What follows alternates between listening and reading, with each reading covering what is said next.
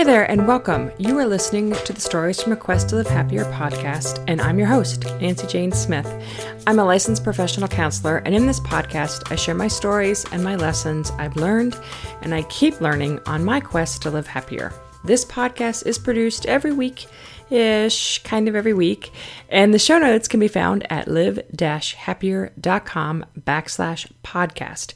And this is episode 28 entitled Meditation Isn't for Everyone, and That's Okay. So let's get into the show.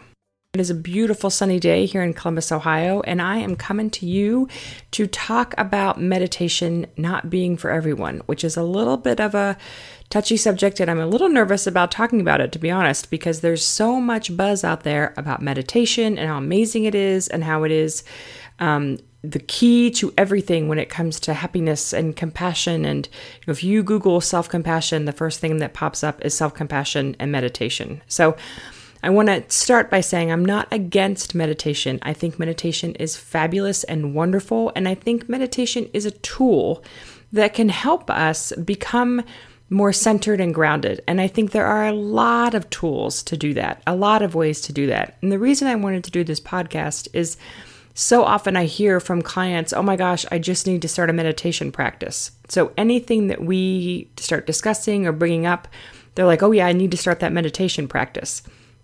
And so meditation becomes kind of this block or this excuse for why they're not implementing the things we're talking about because if only they did meditation, then everything would be healed. And so meditation becomes that new magic button, the new thing that, oh, once I start doing meditation, then everything I talk about with Nancy and everything I learned about when it comes to getting centered and compassion and living happier will come true. But until I do that meditation thing, I'm not going to get anywhere near that stuff. So, I really, in the quest of being honest with ourselves, sometimes meditation won't work for you with where you are in your life. And that's okay. It is okay not to have a meditation practice. So, if you are one of those people that's like, when I get the meditation practice, then everything will be okay, I want you to stop and ask yourself, can you implement a meditation practice right now? And if the answer is no, if the idea of stopping for five minutes or two minutes or even a minute to pause and think and be calm for five minutes, to sit in stillness for five minutes or 20 minutes or 30 minutes makes you want to poke your eyes out, which it does for me, then meditation isn't for you right now. And that's okay find something else. So, this podcast is about figuring out other ways that we can add mindfulness and centeredness and and peace into our daily lives that may not involve sitting still for 5 minutes and doing a traditional meditation practice. Because a traditional meditation practice may not be for you. And so, if you are using that as an excuse to not be centered and grounded and find peace every day, then you're just using it as an excuse. It's kind of like saying the only way to exercise is to run. And the only way I'm going to be able to exercise is to run. And there are lots of ways to exercise. There's lots of ways to get the benefits that come from running in a variety of ways. And so that's kind of what I've spent the past few years of my career doing when I realized no matter how hard I tried, I could not implement a meditation practice. Sitting still for five to 10 minutes every day or every other day just wasn't in the cards for me. So I really had to get serious about okay, if I'm not able to do that right now, how am I going to be able to add mindfulness and groundedness and peace into my daily life? Because that is the key.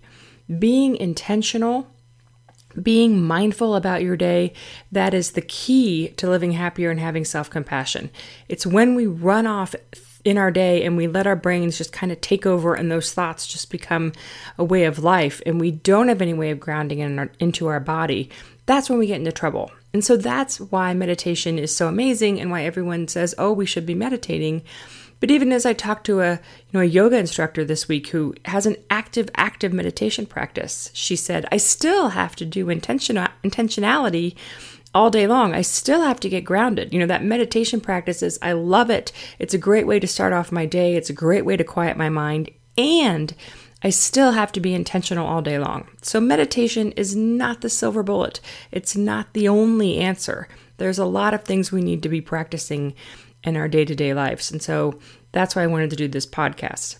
If you go to the show notes, I'm going to have a handout for you called Creating an Active Meditation Practice that you can just download whenever you want to.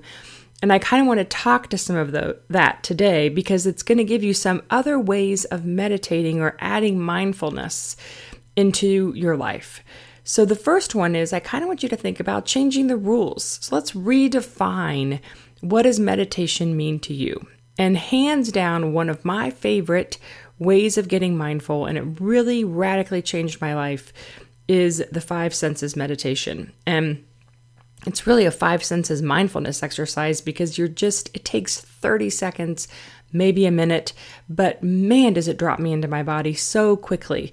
And it really allows me to get out of my head. And I've talked about it here before, but the five senses meditation is to simply go through your five senses, to stop what you're doing and go through your five senses. What am I seeing? What am I hearing? What am I feeling? What am I tasting? What am I smelling?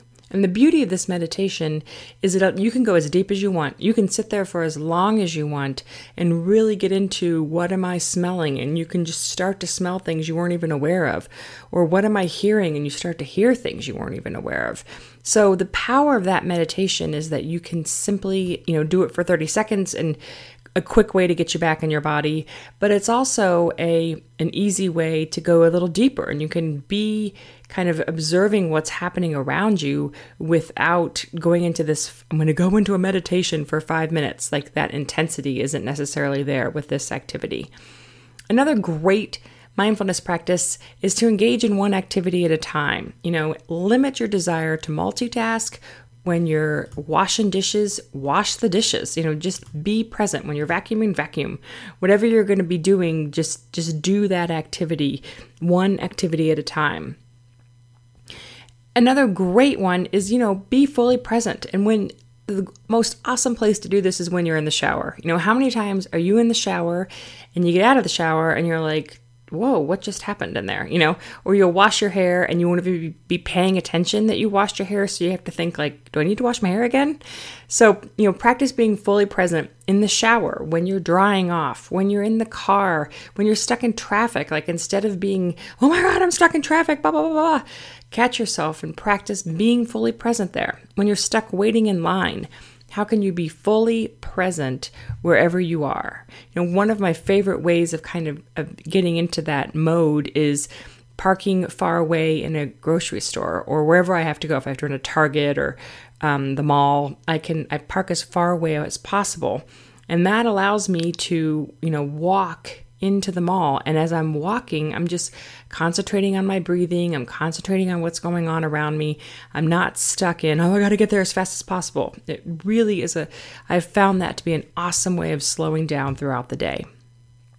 And then the last one I'm going to talk about is you know, there's a big buzz these days about um, crayons and coloring, but that truly is an awesome way to become more mindful. It takes no time at all. I did it earlier this week. I was really having a, um, a day where I was just kind of grouchy. I didn't know what was going on, and I had a break between clients. And so I happened to glance over and see my crayons that I have sitting in my office for this very task I do it with clients.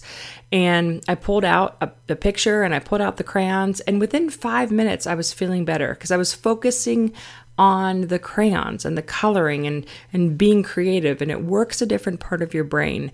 And that is so helpful. And that's what we're talking about here is just getting out of your head and out of that left brain and into your right brain, into a more creative place, into a more relaxed place. And there are lots and lots and lots and lots of lots of ways to do that that aren't necessarily five minutes or 20 minutes or, you know, 30 minutes of meditation. So that is my um, small spiel on creating an active meditation practice that doesn't that's a little non-traditional.